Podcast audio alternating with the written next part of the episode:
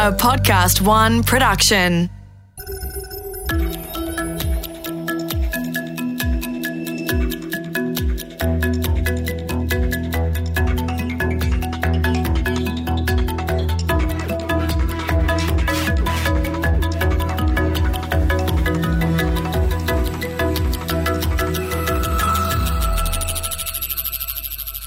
When people are asked about the institutions they trust, they have a good long think. Do they trust politicians? No. Do they trust government? Mm, Sometimes. They certainly trust local government more than they trust state or federal because they're visible.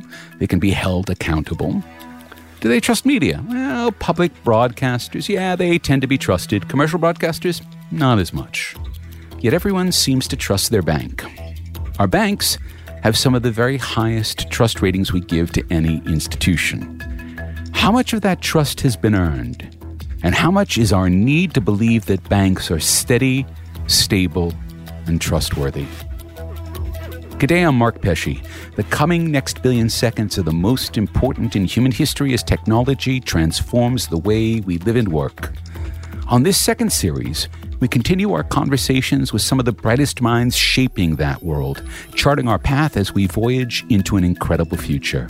In this episode, we talk to finance futurist Andrew Davis about what banks are, what they're becoming, and how the trust they project may become their most important asset. In Trust We Trust, on this episode of The Next Billion Seconds. A few years ago, I started working closely with the World Bank. Now, the World Bank focuses on helping developing economies, and I was helping them specifically with their efforts to bring SMEs, that's small to medium sized enterprises, bring them into the banking system. In most of the world, businesses are too small for the very few banks in a country like Rwanda or Cambodia or Peru to care about those businesses. It's basically too expensive for those banks to work with them. So these businesses, they lose out on all of the benefits of banking, things like checking accounts and lines of credit, things that we take for granted. And so the World Bank works with a range of basically startup companies to help close those gaps between banks and SMEs. And a few years ago at a conference, one of these companies presented what they did.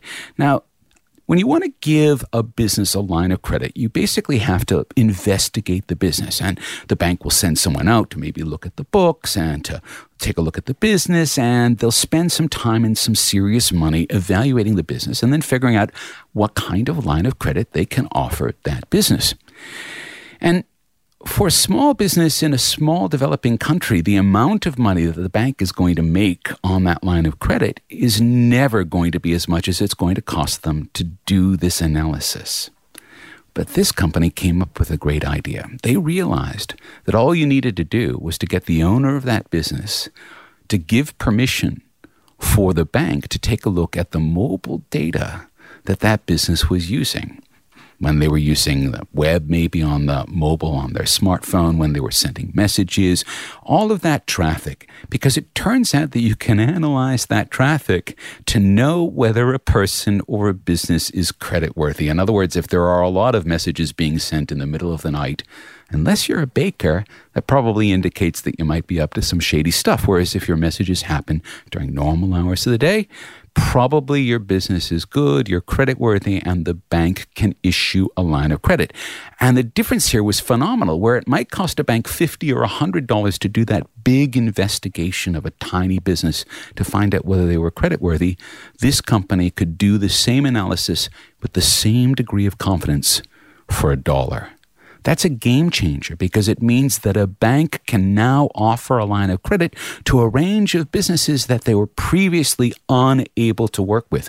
Bring those businesses into the banking system, give them lines of credit, give them checking accounts, and get them integrated into the economy. Finance is going to change more over the next billion seconds because of innovations like that than it has in the last thousand years.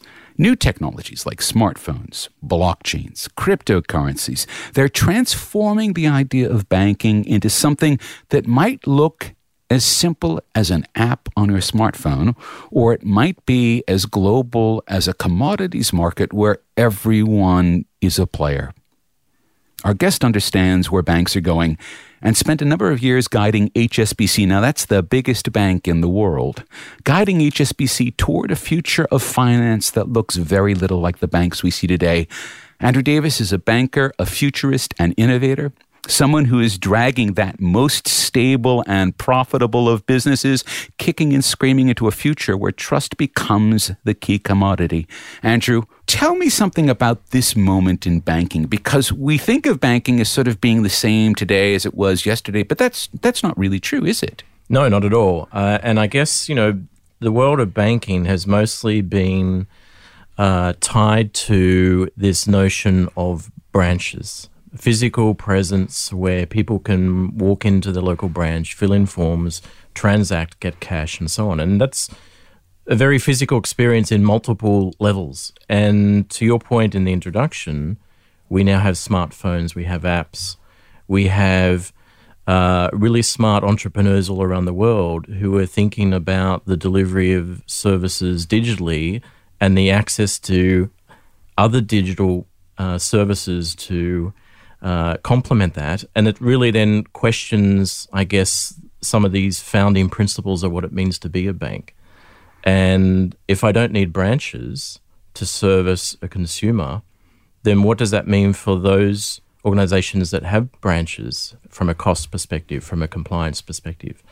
What does it mean for those organizations that are structured in terms of organizational structure, infrastructure, um, policy regulation to, to operate perhaps in that environment which today is less relevant.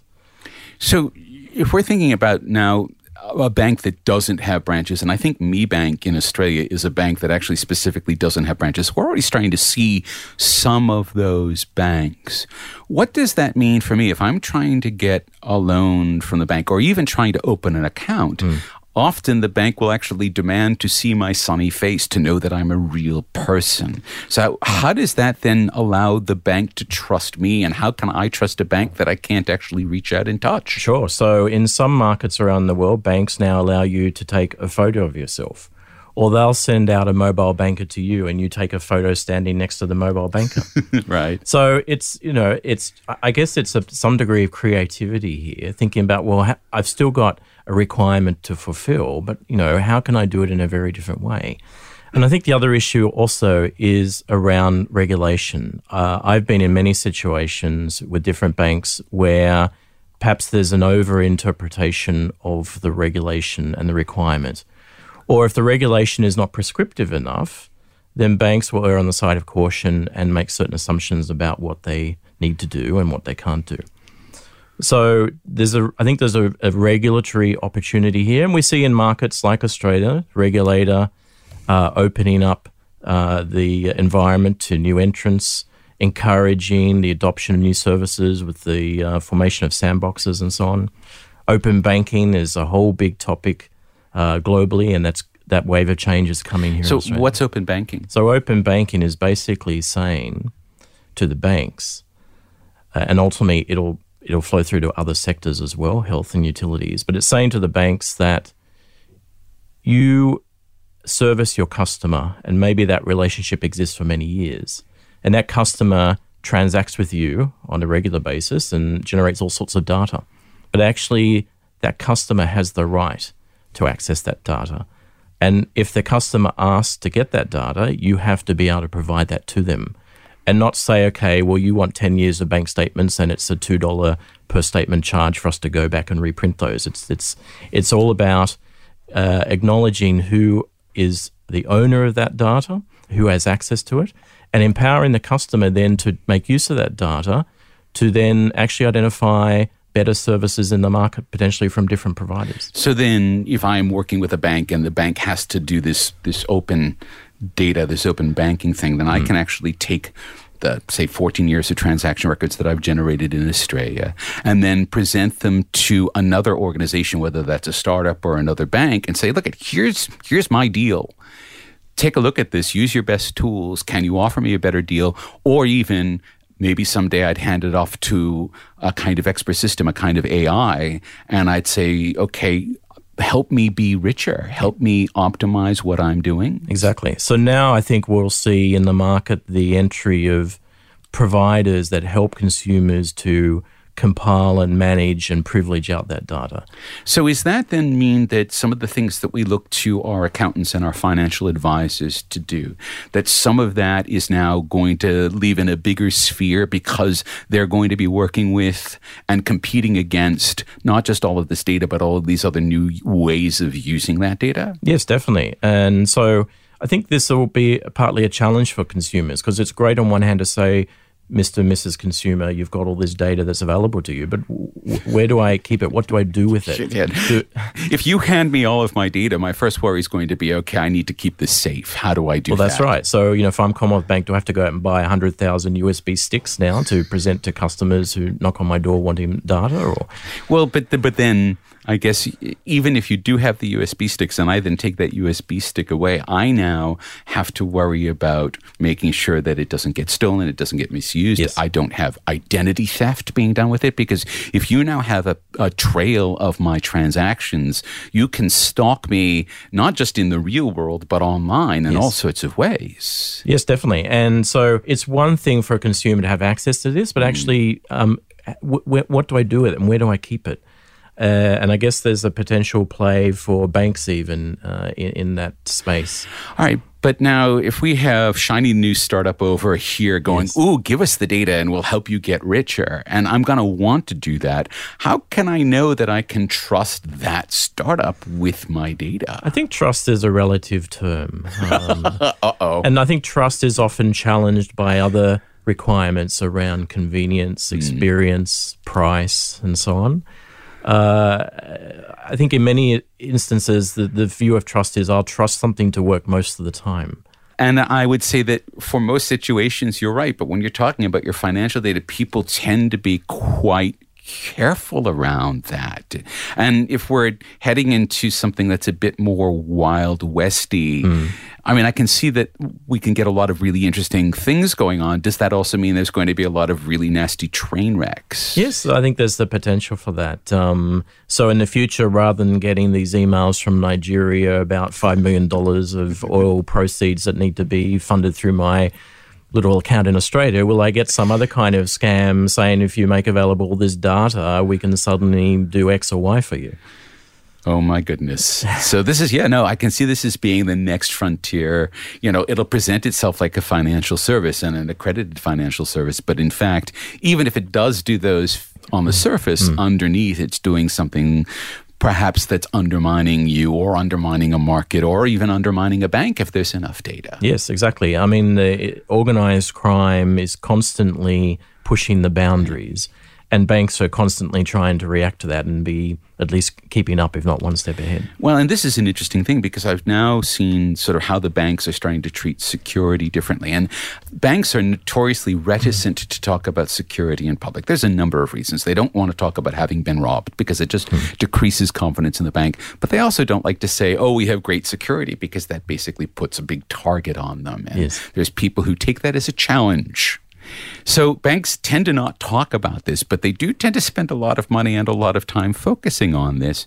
We've seen now over the last 50 years that the idea of robbing a bank has transitioned from someone walking in with some guns and maybe a safe cracker to now this idea that someone is going to get a large enough data set that they can fake the identity, oh, if they're lucky, of a bank employee. Right? Or if not, customers of the bank, and then use that as a way in. Yes. So, how does this then change the idea? I mean, we talk about the bank closing branches. Well, okay, you're not going to be able to rob a branch anymore. But if a bank only exists online, does that then mean that the whole world can come a calling? Potentially. And I guess with uh, uh, digital money as such, then, uh, you know, the ability to intercept something when it goes wrong is a lot harder. You know, in Australia now we have this new payments platform, which is all about real time transactions.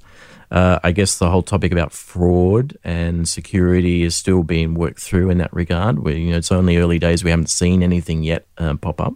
And just, just on that note, so the new payments platform has been worked on for several years. It's Yes. an initiative of the Reserve Bank. Yes. And it means that settlements, so that means that if I send you some money, you get it in about 15 seconds, right? Yes. Very, very fast. I immediately signed up for it because I knew it was coming.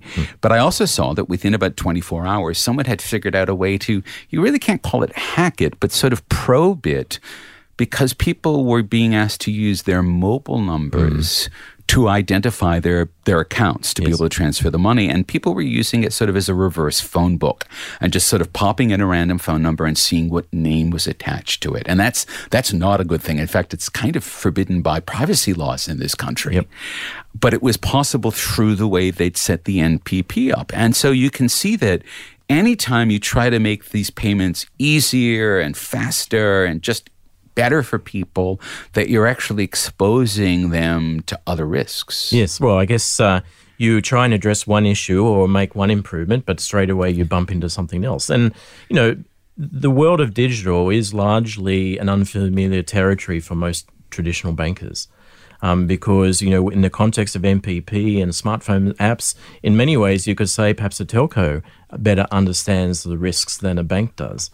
And, and yet, here's the thing the reason that we live in a largely computer driven world is because 50 years ago, when the first mainframes came out, they were eagerly snapped up by all the banks because before that, and, and this is something that maybe a lot of people don't really get. Before that, banks kept physical ledgers, and there would be scores and scores and scores of bookkeepers physically keeping paper records of every transaction. And this is why a check would take a couple of weeks to clear, mm-hmm. right? Because Yes. you'd have to get the check at the branch, and then it would be checked against the ledger, and does it have enough money, and then you can do the transfer, and it's and it, it's it sounds quaint to put it.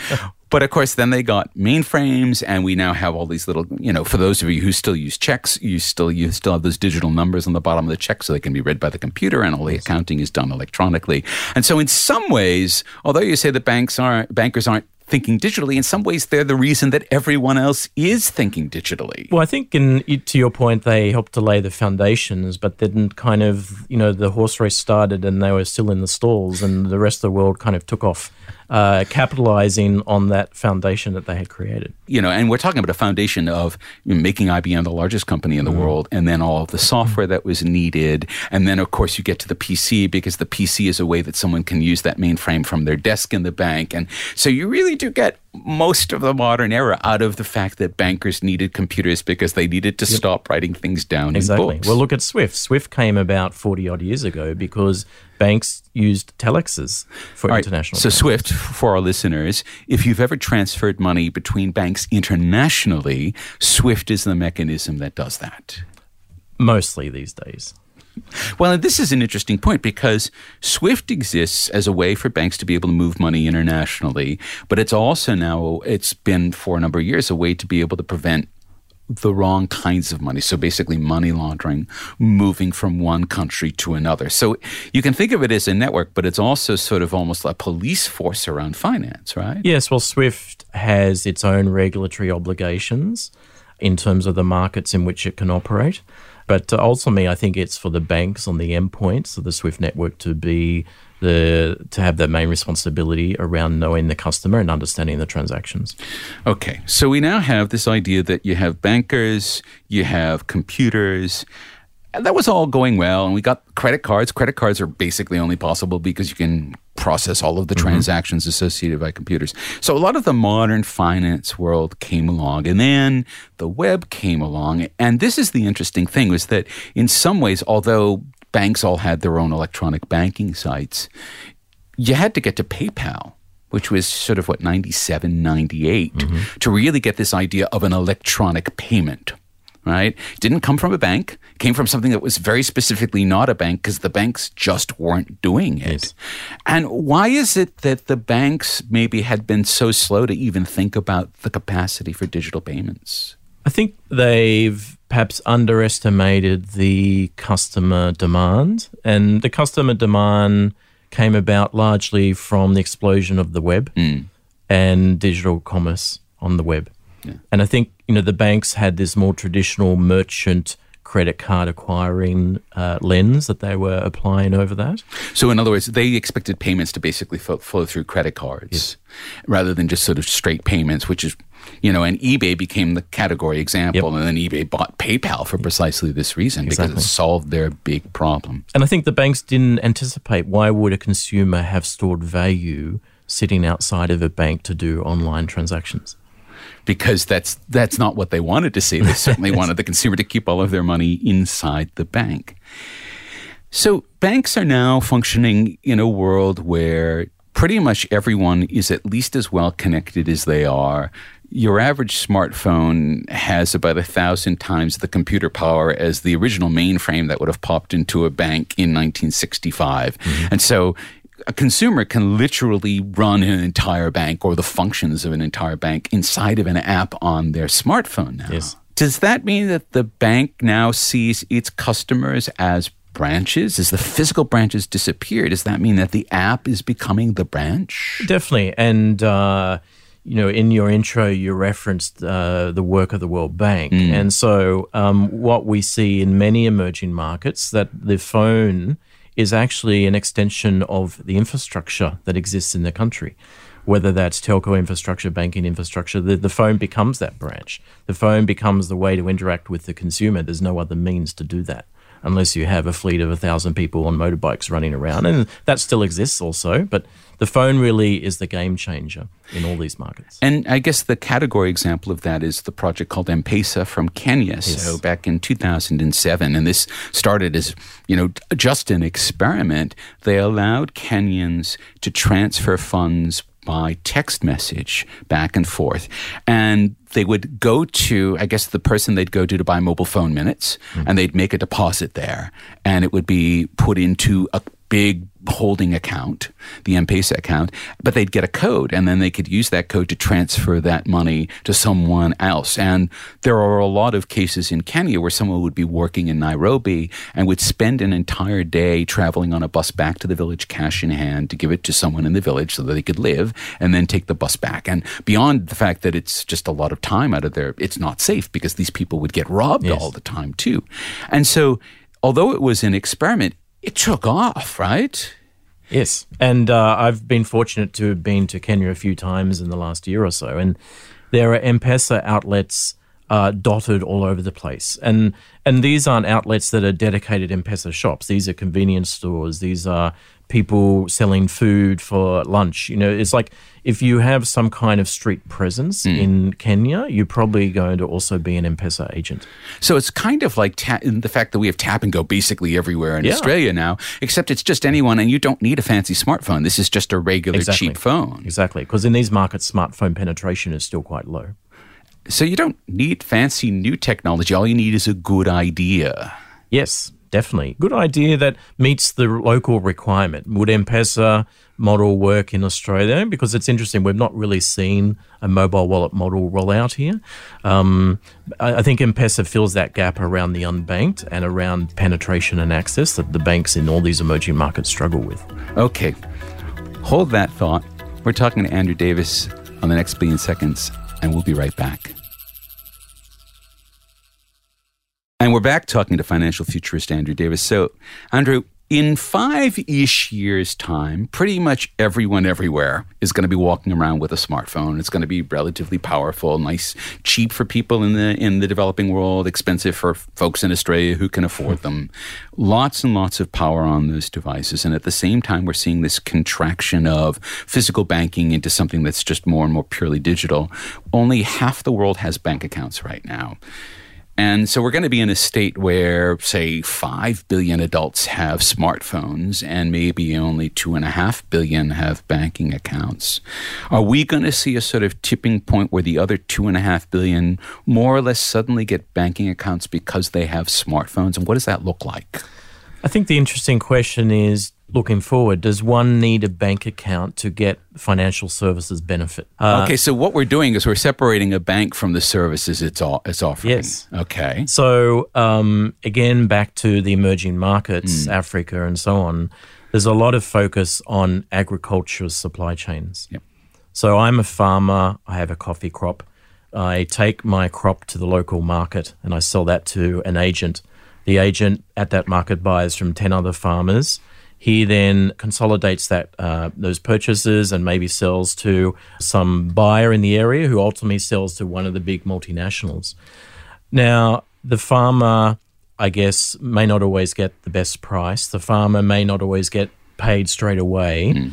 But actually, now we're seeing the application of digital into these supply chains to streamline that flow, streamline that connectivity, and ultimately the farmer potentially can um, get a better price and be paid faster. So the farmer could actually say, "Look, at here's my crop. I want you all to bid on it, and I will sell the crop to the highest bidder." E- exactly. And also, we're starting to see the multinationals play a more active part in providing assistance to the farmers. Now, assistance could be perhaps pre purchasing their crops. So that's almost a form of financing. It can also be about how does the farmer apply better crop management technique to improve. Um, you know the the uh, the outcome and the, So the it's yield. it's not just in that sense. It's not just a finance app on the smartphone. It's It's an ecosystem app. It's an ecosystem app, but it's also about helping that person grow their wealth because that's actually Yes. good for the for the grower for for the manufacturer up the up the food chain. Exactly, because uh, and I think there's a lot greater understanding now um, by large corporate that uh, you know they need to be more proactive around their supply chains. Uh, and they need to better understand and look after the small participants that uh, maybe two or three steps down the supply chain. And of course, it would have been very expensive. You're talking about a a hundred people or a thousand people going around on motorbikes somewhere. Yes. It would have been really expensive to do that even a few years ago. But if you have everyone with a smartphone and everyone with an app that you've written to be able to help them, then that changes the economics around these relationships. Exactly. So the cost to engage, the cost to serve drops dramatically.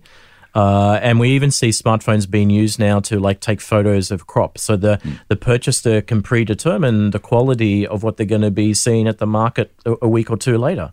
So it's just, you know, and of course the data that that generates and uh, is quite amazing too. And the and then what does that mean for whole new services that you can uh, build around that data? And of course, then if I'm actually sort of invested in, say, the chocolate futures market, Yes. I'd actually want to take a look at those photos too, so that I could know how I'm going to hedge on the chocolate chocolate prices. I'm mentioning this because I believe that there was a recent collapse in the the cocoa crop Mm-hmm. in one of the, I think Cameroon, and the price of chocolate has shot up. And it's just it's one of those things where, but you would see that coming. Yes, in, in this situation. Well, you could see that coming, and if you saw it early enough, you could actually help to address it before it becomes an issue, before the crop fails. Right, exactly. So you now have this idea that what was starting off as just a way to sort of bring people into a financial system hmm. is actually bringing them into an ecosystem of prosperity. That that's that's maybe more of an ideal. Exactly, because at the end of the day, money and finance is just an enabler. It's it's a it's a, a sidebar to really why people live and, and do work and and and interact with each other. So uh, it's not the be all and end all. you know that's that's going to be fine for Africa. It's going to be fine for the developing world. Here in hmm. Australia, we're also seeing now payments are starting to change a little bit. Right, we've gotten we've we've sort of moved from this idea of EFTPOS to now tap and go. I was recently hmm. in Perth. No one is using cash in downtown Perth or anywhere. Everyone is just tapping now, and so it felt almost a little future. Where is our payments going?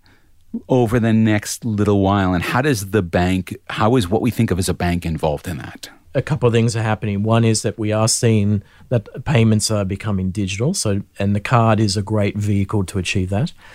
Uh, and related to that, we have, of course, transportation cards now around Australia, which uh, perhaps as a market we were late into that space, but most people in New South Wales or at least Sydney carry an Opal card.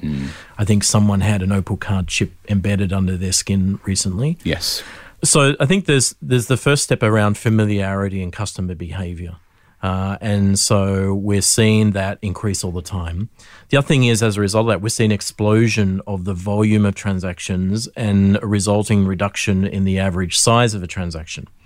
So in the past, perhaps if I went to get a coffee, a three or four dollar coffee, I'd probably reach in my pocket what coins have I got or a five dollar note because you'd perhaps look a bit uh, silly to pull out your card and want to tap. But these days, it's not uncommon to do that. No. Um, and we see, of course, uh, ads on TV suggesting if you do reach in your pocket for cash, you're actually slowing things up.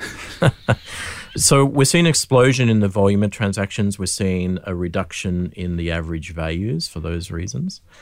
But what does it mean in the future in terms of where might my money reside that I want to access that for undertaking a transaction? And in this day of globalization, we have banks in Australia that have multi currency accounts. More and more people are trading foreign exchange, Maybe they have assets offshore. So actually, in the future, you know, could I go and pay for my coffee and uh, somehow draw against a US dollar account, or pay in Bitcoin? We know, of course, in Australia there are merchants that accept Bitcoin. You know, we're also seeing this broadening out of the, the, number of choices. You know, of course, when we talk about card, wind the clock back five plus years, most people would have interpreted that to be a credit card. Mm. But actually, today, when we talk about card, uh, there's a large volume of transactions that are debit card based in Australia. So even this notion of what does it mean to have a piece of plastic in your wallet is uh, changing. So you, you know you you, did, you use the B word, the Bitcoin mm-hmm. word, and I actually want to sort of take this a little differently because you're talking about all these different currencies in yes. play. The Australian dollar is still very much a physical currency. Yeah, the banks and the Reserve Bank they keep it in their ledgers, but you know it, mm. there's banknotes and there's coins, and we don't have anything that's sort of fully digital the, the, same way that uh, Bitcoin is fully digital. Mm-hmm. Do you reckon that this is where we're going with these currencies? Will the Reserve Bank or some other big, very well respected reserve bank come out with a digital coin at some point? Yes, I think so. In fact, it's already happened in Latin America. I'm struggling to think Ecuador. of the country, yes, where they've announced a digital currency. Right. I think partly to uh, remove their independence on the US dollar. And I was just reading the press uh, in the last 24 hours some reference to low volatility cryptocurrencies being tied to local currency for use. Uh, They're called stable coins. Exactly. Yes. So I think you know, this will happen, but the challenge will be then as a consumer, I've got all these different forms of value. Right. How do I manage that? How do I decide when I'm paying for my coffee which which item do I use? And but my view is I think ultimately technology itself will help with that. We can have apps and services that understand us as people, understand our risk profile, and can make some judgment on our behalf when we do that transaction. Okay, so let's tie this all together. What we were talking about with apps in the developing world that helps these farmers prosper and, and just as small and medium sized enterprises generally helps them prosper. Will we see what we think of as a bank in Australia become something that's more focused around the prosperity of the people who belong to that bank, using all of the techniques that are at hand for being able to analyze, to be able to take that open pool of data, and everything that happens as I pull that card out, that the bank should actually be able to tell me, okay, today the best currency to use for this is. I think there's the potential for that, but at the moment, uh, there are others who are more proactively working on those solutions rather than banks themselves. So there are startups out there that are much more ahead of the curve in looking at the data and the possibility of data. The thing they struggle with is they don't have access to the data today. But, you know, we just saw in the last few months Westpac run a data accelerator here in Sydney. So they basically went to the startup community and said, here's two years worth of transaction data. Who can come up with some great ideas around new services that we can take to market that makes use of the data that we have already in the organization. So, are the banks going to be overrun by these startups? Because that's one version of the future where the banks are just simply get a, a death of a thousand cuts because mm-hmm. everyone's taking one service away from them and the banks have nothing left in their core. Or do the banks simply gobble these things up and, and they become these sort of Frankensteins? I think it's forcing the banks to change the way they behave, change the way they approach innovation and product development. My view is I think in the future, banks as a brand will be a, become a marketplace. So uh, I may bank with a bank as in terms of a primary financial relationship. But that bank, for whatever reason, may not want to or be able to provide all the services that I need or expect of them. So, actually, why not have that bank through their brand, make available services of other parties under the banner of that bank's brand and maybe with some notion of additional trust and reliability. So it's almost like an Amazon model where there are many retailers who are selling products through Amazon yes. because they know that they have access to Amazon's payments facility and storage and warehouse and delivery and all of that. Sure. And we there's some examples already in the market today. So if you look at CBA with its Albert terminal for merchants, it's a, basically a tablet. CBA has opened up that platform to allow third parties to develop apps that sit on the Albert terminal that then provide additional services to the merchants that use that terminal. basically what CBA is doing is saying, look, you trust us, we're the big bank. So therefore, if you write an app here, you inherit our trust for all of the users. All yes. Right. And no doubt CBA puts those third party apps through lots of assessment and testing, security checking, etc. Certainly, that's what you'd want to have happen. Yes. So, I mean, this brings us back now to this idea of trust. If the bank is the the pointy end of where we're focusing our trust, because mm. they're taking care of our money and they're now taking care of all of this data, which may or may not become open at some point does the bank start to offer services around protecting the rest of my data? Because, you know, we're now living in an age where Facebook has been giving data to everyone and who knows what other data is known about me. And I, I'm going to need at some point someone to take care of that data for me, and it's going to be hard for me to do it myself. Is that what the bank is going to be I think there's a strong potential for that. Uh, we saw here in Australia uh, a few years ago now, CBA rolled out a personal data locker service uh, as an extension of their internet banking platform. Uh, I don't know, was some size like five gig or something that the consumer could sign up for, and the bank really didn't care what you put in there. It could mm. be copies of your passport, your favorite music tunes, whatever. You could argue it was almost the equivalent of a digital safe custody box.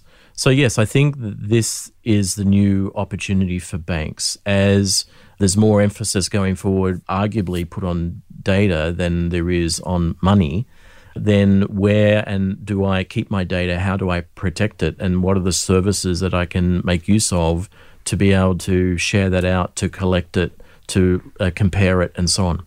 And so we come now full circle from this idea of a bank as a branch with a vault that's got a great big lock on it mm-hmm. to this idea of a bank that's invisible but everywhere and on your smartphone and is securing your data. Andrew Davis, thank you very much for being on this episode of The Next Billion Seconds. Thank you, Mark. We're in a transition period between all things physical and all things data. And we're probably going to be in this transition period for a long time. Maybe, who knows, for the rest of time where we are seeing money and data and information and security all start to become different sides of the same story. And somehow at the middle of that story is what we think of as a bank.